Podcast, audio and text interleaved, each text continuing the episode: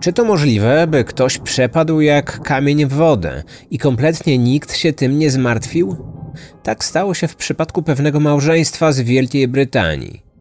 Patricia i William Wycherley praktycznie przez całe swoje życie stronili od kontaktu z innymi. Nie lubili nawet rozmawiać z sąsiadami.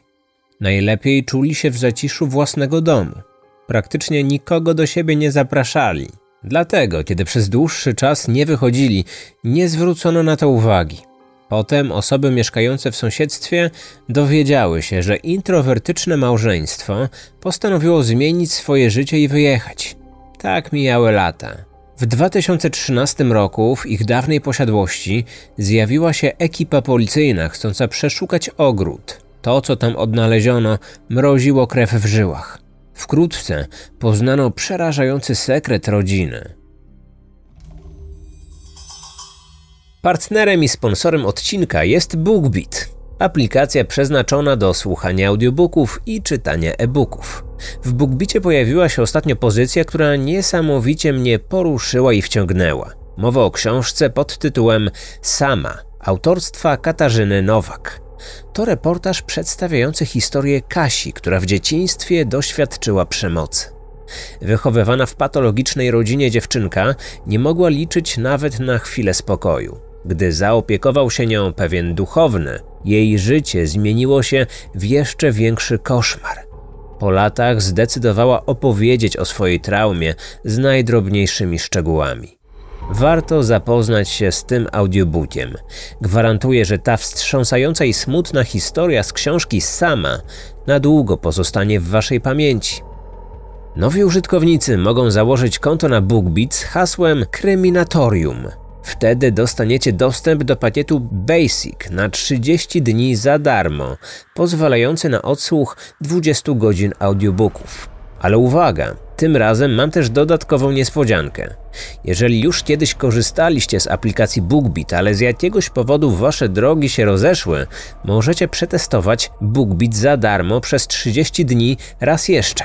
Dzięki temu sprawdzicie, jak zmieniła się aplikacja i jej oferta. Wystarczy, że zalogujecie się na swoje utworzone dawniej konto, a następnie w zakładce Oferty specjalne wpiszecie kod WRACAM. Informacje związane z rejestracją na BookBeat znajdziecie w opisie odcinka. Kryminatorium. Otwieramy akta tajemnic. On był starszy od niej o 22 lata. W 1958 roku zostali małżeństwem. Wzięli ślub, bo kobieta spodziewała się dziecka. Mąż służył w brytyjskiej marynarce handlowej. Żona zajmowała się domem i wychowywaniem ich jedynej córki. Niewiele o nich wiadomo, nie mieli praktycznie żadnych znajomych. Z dalszą rodziną nie utrzymywali kontaktu innego niż tylko listowny. Sąsiedzi opisali ich jako miłych, ale dziwnych ludzi, którzy najlepiej czuli się wyłącznie we własnym towarzystwie. Rzadko wychodzili poza teren posiadłości. Od czasu do czasu można było ich zauważyć w ogrodzie, wykonujących drobne prace, na przykład przycięcie żywopłotu. Kiedy ich widywano, nigdy nie szli bądź nie stali obok siebie. Kobieta zawsze trzymała dystans przynajmniej kilku metrów od męża, dlatego według osób z zewnątrz oboje sprawiali wrażenie bardziej rodzeństwa niż małżeństwa. Mieszkali w Mansfield, w hrabstwie Nottinghamshire. Mieli niewielki dom z ogrodem. Jedynym hałasem, który dobiegał z ich niezdobytej dla innych twierdzy, była muzyka organowa, którą William uwielbiał. W 1998 roku nagle przestali w ogóle wychodzić z domu. Ale to szczególnie nie zdziwiło innych mieszkańców osiedla, którzy potem od dalszych krewnych dowiedzieli się, że ci wyjechali. Sąsiedzi pomyśleli, że być może w końcu postanowili zmienić swoje życie, poznać świat, bardziej otworzyć się na ludzi. Mijały lata, a małżeństwo nie wracało. W 2005 roku ich dom został sprzedany. Siostra i siostrzenice mężczyzny co jakiś czas otrzymywały listy i pocztówki, jednak większość była napisana przez jego córkę. Ona jako jedyna miała stały kontakt z rodzicami. Wkrótce wprowadzili się nowi lokatorzy, którzy wynajęli ten dom od drugiego właściciela kobieta z kilkuletnim dzieckiem. Posiadłość wydawała się być idealna. Spokojna okolica, miłe sąsiedztwo i w dodatku dość spory ogród. Co prawda początkowo był trochę zaniedbany, ale nowa mieszkanka szybko zajęła się tym problemem. Zauważyła wtedy, że w niektórych miejscach nie rosła trawa. Wraz z córką posadziła kwiaty. Później organizowały tam wiele rodzinnych spotkań. Dziewczynka wraz z kuzynostwem i koleżankami ze szkoły wielokrotnie się tam bawiła. Często kopała niewielkie doły, wyrywała trawę lub kwiaty. Ten ogród był dla nich szczęśliwym miejscem. W 2013 roku do drzwi zapukało kilku policjantów. Kobieta mieszkała ze swoją córką, wówczas już nastolatką. Spędziły w tym domu kilka lat, a my musieliśmy im powiedzieć, że w tym miejscu kilka lat wcześniej prawdopodobnie doszło do wstrząsającej tragedii. Funkcjonariusze poprosili o zgodę na przekopanie ogrodu. Kobieta od razu się zgodziła. Zdawało sobie sprawę, że gdyby nie mieli uzasadnionych podejrzeń, nie przyszliby do niej. Jej przeczucia były słuszne. Jakiś czas wcześniej z policją kontaktowała się starsza pani, która przekazała mrożącą krew w żyłach wiadomość. Jej 56-letni pasierb, Christopher Edwards, wyznał w rozmowie telefonicznej, że jego żona, Susan, wzięła udział w przestępstwie. Doszło do niego pod koniec lat 90. Śmiertelnie postrzeliła 63-letnią wtedy Patricię. I to nie był koniec. William również nie żył. Tyle, że zabiła go własna żona, chwilę przed swoim zgonem. Przerażona Susan wyznała to wszystko mężowi dopiero po kilku dniach. On pomógł jej ukryć zwłoki. Zdecydowali się zakopać je w ogrodzie należącym do zmarłych. Ta historia początkowo wydawała się śledczym dość mało prawdopodobna. Brzmiała bardziej jak scenariusz jakiegoś filmu niż coś, co mogło wydarzyć się w ich okolicy. Najbardziej niewiarygodnym elementem dla nich było to, że do opisanej sytuacji doszło 15 lat wcześniej. Przez ten czas nikt nie zmartwił się zniknięciem małżeństwa. Nie byli uznani za zaginionych. Nie zgłoszono też innych sytuacji, np. jakichkolwiek podejrzanych odgłosów dobiegających z domu tych ludzi. Policjanci prześwietlili życiorysy rzekomych ofiar. Małżeństwo nie miało żadnych środków na wspólnym koncie bankowym. William powoli zbliżał się do setnych urodzin. Od lat nie odwiedził żadnego lekarza, co wydawało się podejrzane. Osoba w tym wieku powinna regularnie odwiedzać przynajmniej kilku specjalistów, podobnie zresztą jak jego żona. Od 98 roku nikt ich nie widział. Przez kilka pierwszych lat w posiadłości co jakiś czas zjawiał się pewien mężczyzna podający się za siostrzeńca lub bratanka staruszki. Sąsiedzi zauważyli, że podczas każdej swojej wizyty zaglądał do ogrodu. Zapytany przez kogoś o to, gdzie starsza para aktualnie przebywała, odpowiedział, że w innym hrabstwie i że wszystko u nich w porządku. Od siebie dodał, że staruszek pomimo sędziwego wieku nadal każdego dnia chodził na spacery nad morzem. Posiadłość przez 7 lat stała pusta. Regularnie opłacano wszystkie rachunki, jednak pewnego dnia ją sprzedano. Właściciele nawet wtedy się nie zjawili. We wszystkich formalnościach wyręczał ich ten sam krewny, który dbał o dom. Co ciekawe, starsze małżeństwo nie miało nowego adresu zamieszkania. W 2012 roku Departament Pracy i Emerytury usiłował skontaktować się z seniorem, by ustalić, jakie są warunki jego życia i ewentualnie udzielić mu pomocy. Niestety było to niemożliwe. Jedynym fizycznym śladem ich istnienia były listy i kartki. Policji udało się zdobyć korespondencję, ale okazało się, że tak naprawdę wyszły spod pióra córki małżeństwa. Kobieta informowała swoje kuzynki o życiu rodziców.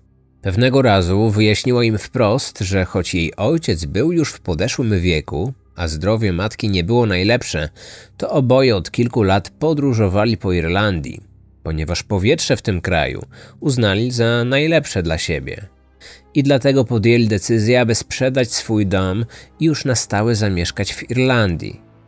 To wszystko było co najmniej dziwne, zwłaszcza, że we wspomnianej w tym liście Irlandii śledczy również nie mogli ich namierzyć. Dlatego uznali, że jedynym sposobem na zweryfikowanie doniesień o rzekomych zwłokach w ogrodzie będzie sprawdzenie tego miejsca. W październiku 2013 roku przyjechali do dawnego domu małżeństwa. Oprócz policjantów, ekipa poszukiwawcza składała się z techników kryminalistycznych, lekarza sądowego i archeologów. Na początku wykorzystano radar penetrujący grunt. Potem psy specjalistyczne pomogły wyznaczyć konkretny obszar, na którym powinno się skupić. Nie trzeba było kopać bardzo głęboko. Dość szybko zauważono materiał. Wkrótce okazało się, że to pościel skrywająca przerażającą zawartość kości. Pod tym zawiniątkiem był kolejny szkielet. Szczątki przewieziono do prosektorium. Specjalista wstępnie ustalił, że należały do dwóch osób kobiety i mężczyzny. Leżały zakopane w ziemi od co najmniej kilku lat. Później uzyskano pewność, że byli to państwo Wycherley. Jednak funkcjonariusze nigdy nie ujawnili, na jakiej podstawie dokonano tej identyfikacji. Natomiast wiemy, w jaki sposób doszło do ich śmierci.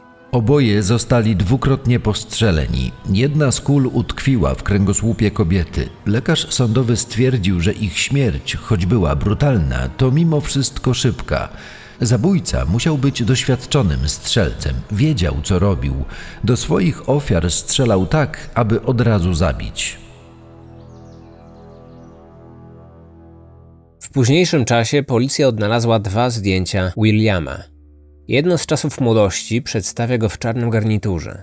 Na drugim, wykonanym wiele lat później, widać uśmiechniętego, siwego staruszka, ubranego w koszulę w kratę i sweter.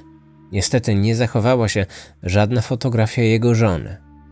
W kręgu zainteresowania organów ścigania oczywiście znalazły się dwie osoby: Susan i Christopher. Oboje byli już wtedy po pięćdziesiątce. Czy jedno małżeństwo zabiło inne małżeństwo? To nie mieściło się w głowach funkcjonariuszy. Zwłaszcza, że ofiary i potencjalni sprawcy doskonale się znali. Kobieta była bowiem córką zmarłych i jedyną bliską osobą, z którą za życia utrzymywali regularny kontakt. Policjanci musieli jak najszybciej porozmawiać z Edwardsami, a to okazało się nie lada wyzwaniem. Małżeństwo mieszkało we Francji i początkowo nie reagowało na próby nawiązania kontaktu. Oni również uchodzili za ekscentryczną parę. Podobnie jak rodzice kobiety, cenili sobie spokój. Nie mieli przyjaciół.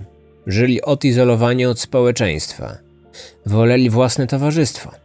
Do tego stopnia, że żona nie chciałaby mąż zaprzyjaźnił się ze współpracownikami.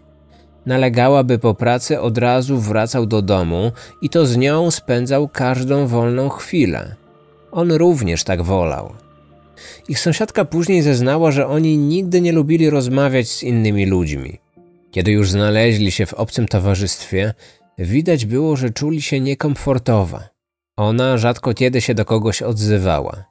Kiedy towarzyszył jej mąż, zdawała się na niego. Wówczas to on zwykle mówił za nich oboje. Kobieta wtedy kurczowo się go trzymała, spuszczając jednocześnie wzrok, aby nie patrzeć w oczy sąsiadom. Mówiono, że byli jak duchy.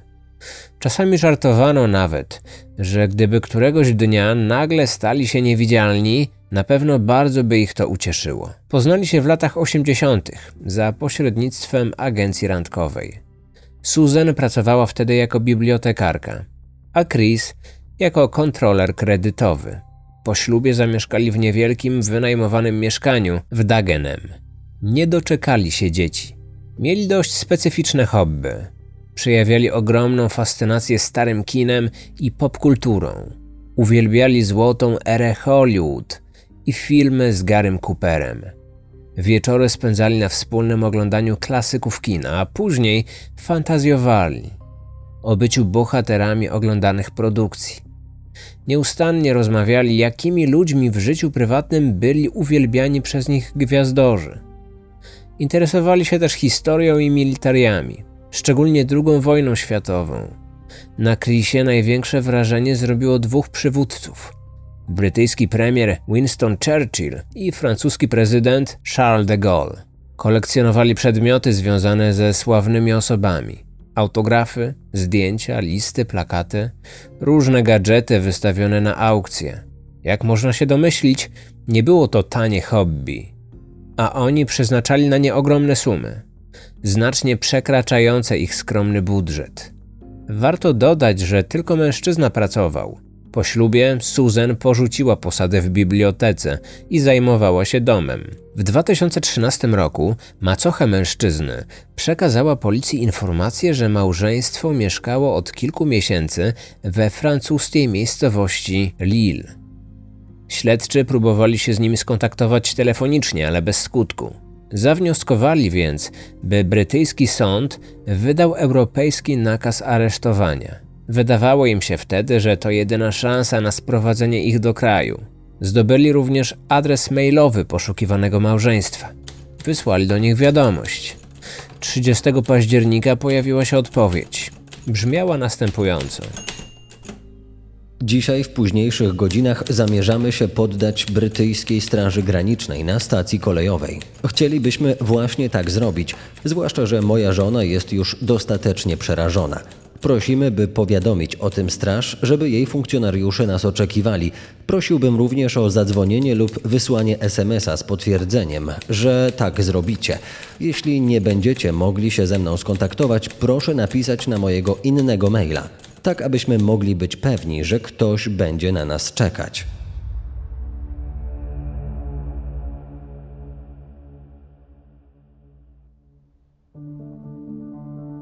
Małżeństwo zaplanowało wszystko. Straż graniczna miała czekać na nich na konkretnym przystanku.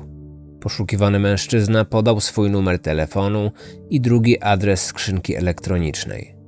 Policjanci ostatecznie wszystko zaaranżowali tak, że aresztowania dokonali na stacji kolejowej w Londynie. Następnie przewieźli podejrzanych na komisariat w swoim hrabstwie. W pokoju przesłuchań Susan przyznała, że w pierwszy weekend maja 98 roku odwiedziła dom rodzinny. Jej zdaniem początkowo wszystko przebiegało zwyczajnie. Jednak w niedzielny poranek 3 maja z łóżka wyrwał ją przerażający dźwięk. Odgłos wystrzału. Od razu poszła sprawdzić, co się stało. W głowie miała różne scenariusze, głównie takie, w których doszło do włamania. Ale kiedy weszła do sypialni rodziców, spostrzegła matkę trzymającą w dłoni rewolwer. Ojciec leżał na podłodze w kałuży własnej krwi. Był martwy. Kiedy starsza kobieta zobaczyła córkę, wypowiedziała słowa, których nikt nie chciałby usłyszeć. Tak przekonywała podejrzana. Po pierwsze, Patrycja przyznała, że doskonale wiedziała o mrocznym sekrecie męża. O tym, że w dzieciństwie molestował ich dziecko. Aresztowana twierdziła, że zaczęło się to we wczesnych latach i skończyło, gdy miała 11 lat. Nigdy o tym nikomu nie wspominała, bo bała się, że nikt jej nie uwierzy. Była też bardzo tym zawstydzona.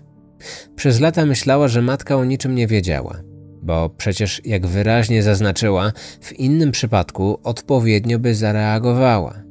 Na przykład odeszłaby od męża, zabrała córkę z tego domu lub zgłosiła to na policję. A jednak żadna z tych rzeczy się nie wydarzyła. Matka po chwili oznajmiła, że w 92 roku przespała się ze swoim zięciem. Zaskoczona tym niespodziewanym wyznaniem córka nie wiedziała w pierwszej chwili, czy powinna w to uwierzyć. Może jej mama kłamała? Potem usłyszała, że rodzice tak naprawdę nigdy jej nie chcieli. W Susan jeszcze bardziej się zagotowało. Dlatego, gdy tylko jej matka odrzuciła broń na łóżko, ona bez chwili namysłu chwyciła ją we własne ręce. Wymierzyła w 63-latkę, która nie zdążyła się nawet odezwać. Padł strzał. Po chwili, podobnie jak jej mąż, leżała martwa na podłodze. Sprawczyni udało się do najbliższej budki telefonicznej. Z niej zadzwoniła do męża. Jednak nie powiedziała mu, co takiego się stało.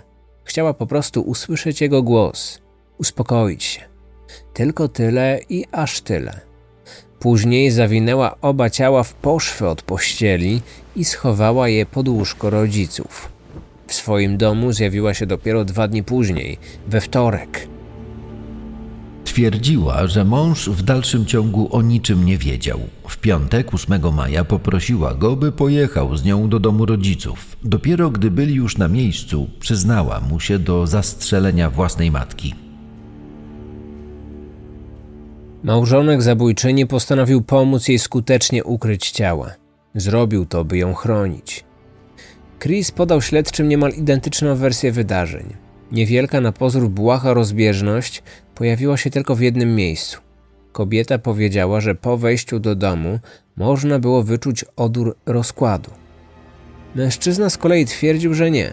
Z ich słów wynikało, że zwłoki leżały pod łóżkiem niemal tydzień, więc to praktycznie niemożliwe, by nie wytworzyły tej charakterystycznej woni. Przyznali, że zwłok pozbyli się dopiero w niedzielę, o drugiej nad ranem. Oboje wspomnieli, że zanim się za to zabrali, zjedli kolację. Zapamiętali dokładnie, że były to frytki i ryba. Później obejrzeli jeszcze w telewizji Eurowizję. Podali nawet śledczym pewne szczegóły, na przykład które kraje brały wtedy w niej udział, jakie śpiewano piosenki lub kto wówczas wygrał. Finał konkursu w 1998 roku odbył się w sobotę 9 maja w godzinach od 20 do 23.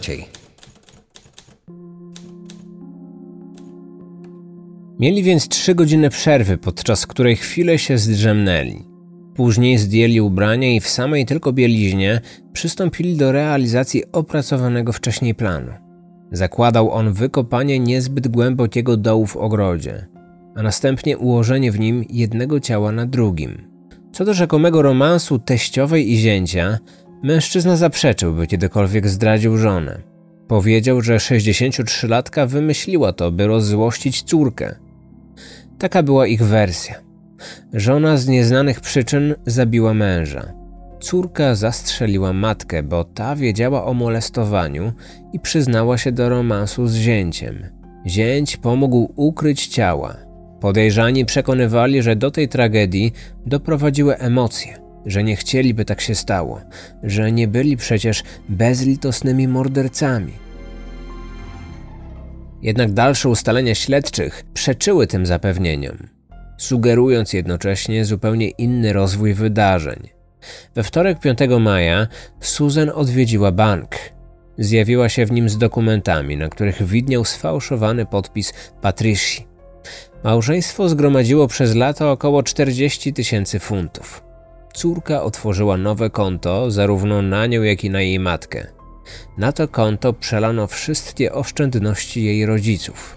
Emerytura martwych staruszków i różne świadczenia socjalne również na nie trafiały. Edwardsowie większość pieniędzy przeznaczyli na rozwijanie swojej pasji, jaką było kolekcjonowanie przedmiotów związanych ze znanymi osobami. Jednak część środków poszło na opłacenie rachunków związanych z domem ofiar. Córka jej mąż początkowo sprawiali wrażenie, że właściciele posiadłości pewnego dnia tam wrócą. Dlatego co jakiś czas tam zaglądali. Sprawdzali przede wszystkim ogród, jakby chcieli się upewnić, że ich sekret był wciąż bezpieczny. Sąsiedzi zapamiętali, że kiedyś doszło do małego incydentu, w wyniku którego uszkodzono płot wokół domu. Jak tylko Chris się o tym dowiedział, od razu przyjechał na miejsce. Ta sytuacja widocznie go zmartwiła. Zniszczone ogrodzenie zostało szybko naprawione. Tak szybko, że tempo prac bardzo zdziwiło sąsiadów. Jednak ta ciągła opieka nad domem powoli stała się dla małżeństwa męcząca i zbyt kosztowna. Dlatego w 2005 roku postanowili go sprzedać. Szybko znaleźli kupca. Aby dokonać transakcji, posłużyli się sfałszowanymi podpisami martwych już właścicieli. To właśnie Chris udawał bratanka lub siostrzeńca mężczyzny. Sprzedał kupującemu bajeczkę, że jego ponad 90-letni wuj powierzył mu załatwienie wszelkich formalności w jego imieniu. Podejrzani wzbogacili się na śmierci staruszków o łączną sumę ponad 285 tysięcy funtów. Jednak większość tych pieniędzy bezmyślnie roztrwonili. W walizce, z którą wrócili do Francji, policjanci odnaleźli m.in. fotografię przedstawiającą Franka Sinatrę. Zapytali aresztowanych o ich fascynację sławnymi osobami. Oni chętnie odpowiadali na pytania dotyczące tego zagadnienia.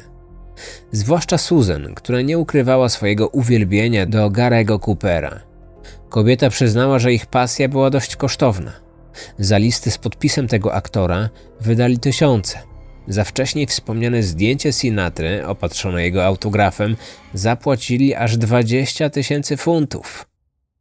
Oboje przez lata żyli w świecie fantazji i iluzji, z dala od szarej i przytłaczającej rzeczywistości, w której wynajmowali skromne mieszkanko i ledwo wiązali koniec z końcem. Chris przez lata był przekonany, że nawiązał listowną znajomość ze znanym francuskim aktorem, Gérardem Depardieu. Pewnego dnia napisał do niego i wkrótce doczekał się odpowiedzi.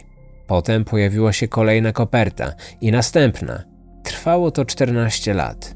Choć nigdy nie zabiegał o jakiekolwiek przyjaźnie, czy choćby nawet zwykłe znajomości z sąsiadami, to w tym przypadku czuł dumę i radość, że zna kogoś tak sławnego. Jednak w trakcie śledztwa okazało się, że była to tylko mistyfikacja zaaranżowana przez jego żonę. To ona, jako sławny aktor, odpisywała mu na listę. Zmieniała charakter pisma i sprytnie używała łamanej angielszczyzny. Kupiła nawet specjalną maszynę do podrabiania znaczków. Chciała w ten sposób sprawić radość swojemu mężowi i jednocześnie mieć okazję, by puścić wodze wyobraźni. Pisząc te listy, udawała, że jest francuską gwiazdą kina. Tak zatracała się w świecie własnych fantazji. Często wyobrażała sobie, że jest bohaterką jakiegoś filmu, na przykład westernu, kobietą znajdującą się w potrzebie. Jej mąż był wtedy dzielnym kowbojem, ratującym ją z opresji.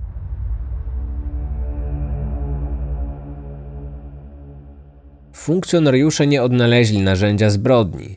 Dzięki sekcji zwłok ustalono, że był to rewolwer o kalibrze 38.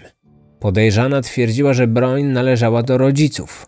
Co stało się z nią po tym, jak kobieta zastrzeliła matkę? Nie wiemy, co Susan powiedziała na ten temat śledczym. Ekspertyza balistyczna wykazała, że zabójcą była jedna osoba, czyli niemożliwe, by 63-latka najpierw zabiła swojego męża, a później sama stała się ofiarą. Pojawiły się również wątpliwości, by za spust pociągnęła ich córka. W trakcie przesłuchania chcieliśmy sprawdzić reakcję podejrzanej. Pokazaliśmy kobiecie broń. Aresztowana ewidentnie bała się tego rewolweru. Nie wiedziała nawet, jak poprawnie go trzymać i użyć. Zdaniem policjantów nie udawała, a to oznaczało, że wcześniej ich okłamała. Ktokolwiek zastrzelił seniorów, zrobił to szybko i precyzyjnie. Miał doświadczenie. Okazało się, że Chris interesował się bronią palną. Od czasu do czasu chodził nawet na strzelnicę. Policja sprawdziła ten wątek. Okazało się, że bardzo często korzystał wtedy z rewolweru, którego opis pasował do narzędzia zbrodni. Małżonkowie wciąż uparcie trzymali się pierwotnej wersji wydarzeń. Jednak policjanci już im nie wierzyli. Uważali, że ich wyjaśnienia nie kleiły się w całość. Do opisanego przez Susan zdarzenia doszło podobno w niedzielny poranek, ale wróciła do domu dopiero we wtorek i przez dwa dni przebywała w budynku, w którym unosił się odór rozkładu. Z mężem przyjechała tam w piątek, ale ciała zakopali dopiero w niedzielę nad ranem, po obejrzeniu Eurowizji. Dlaczego nie zrobili tego od razu? Śledczy mieli na ten temat swoją własną teorię. Małżeństwo zaplanowało podwójne morderstwo. Motywem były pieniądze, których wiecznie im brakowało. Oboje przyjechali do tamtego domu w jedną z sobót, 2 lub 9 maja. Prawdopodobnie wydarzyło się to w tym pierwszym terminie, biorąc pod uwagę, że Susan odwiedziła bank trzy dni później. Jednak mogło być tak, że realizację planu zdobycia pieniędzy rozpoczęli jeszcze przed dokonaniem zabójstw. W każdym razie, zdaniem detektywów, to zięć pociągnął za spust w obu przypadkach, nie córka. Ciało pozbyli się natychmiast albo kilka godzin później. Przez 15 lat uchodziło im to na sucho. Myśleli, że popełnili zbrodnię doskonałą, bo ich ofiary nie miały życia towarzyskiego. Nikt nie zmartwił się zniknięciem dwójki starszych osób. Nie mieli przyjaciół, sąsiedzi praktycznie ich nie znali. Aż tu nagle, zupełnie niespodziewanie, Susan znalazła w skrzynce list wysłany z Departamentu Pracy i Emerytur. Urzędnik próbował skontaktować się z jej ojcem przed jego setnymi urodzinami. Nie mógł go namierzyć, więc napisał do jego córki. Ta odpisała, że senior był zainteresowany ich propozycją spotkania. Jednak wkrótce pojawił się kolejny list, w którym podkreślano, że właściwie nie była to propozycja, tylko obowiązek. Takie były procedury w przypadku osób kończących 100 lat. Kobieta przestraszyła się. Jej mąż podobnie. To właśnie wtedy postanowili uciec do francuskiego Lille, gdzie urodził się podziwiany przez nich de Gaulle. Nie było ich stać na wyjazd i życie w innym państwie.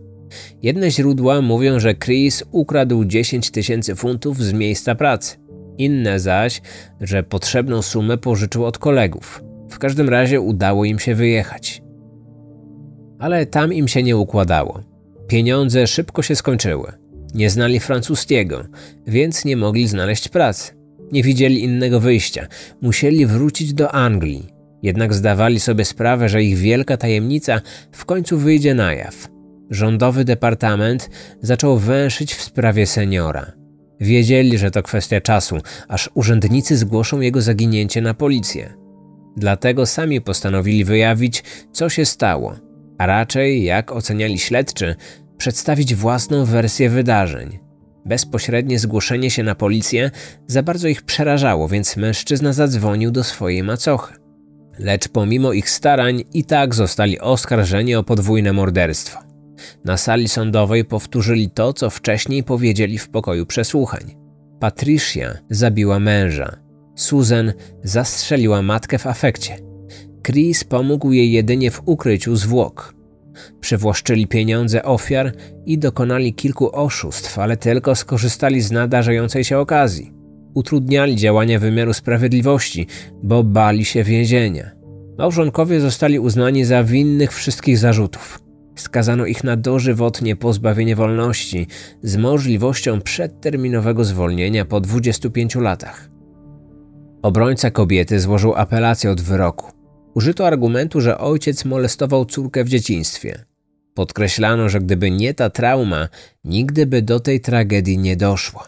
Jeden ze świadków zeznał, że rzeczywiście łączyła ich skomplikowana relacja.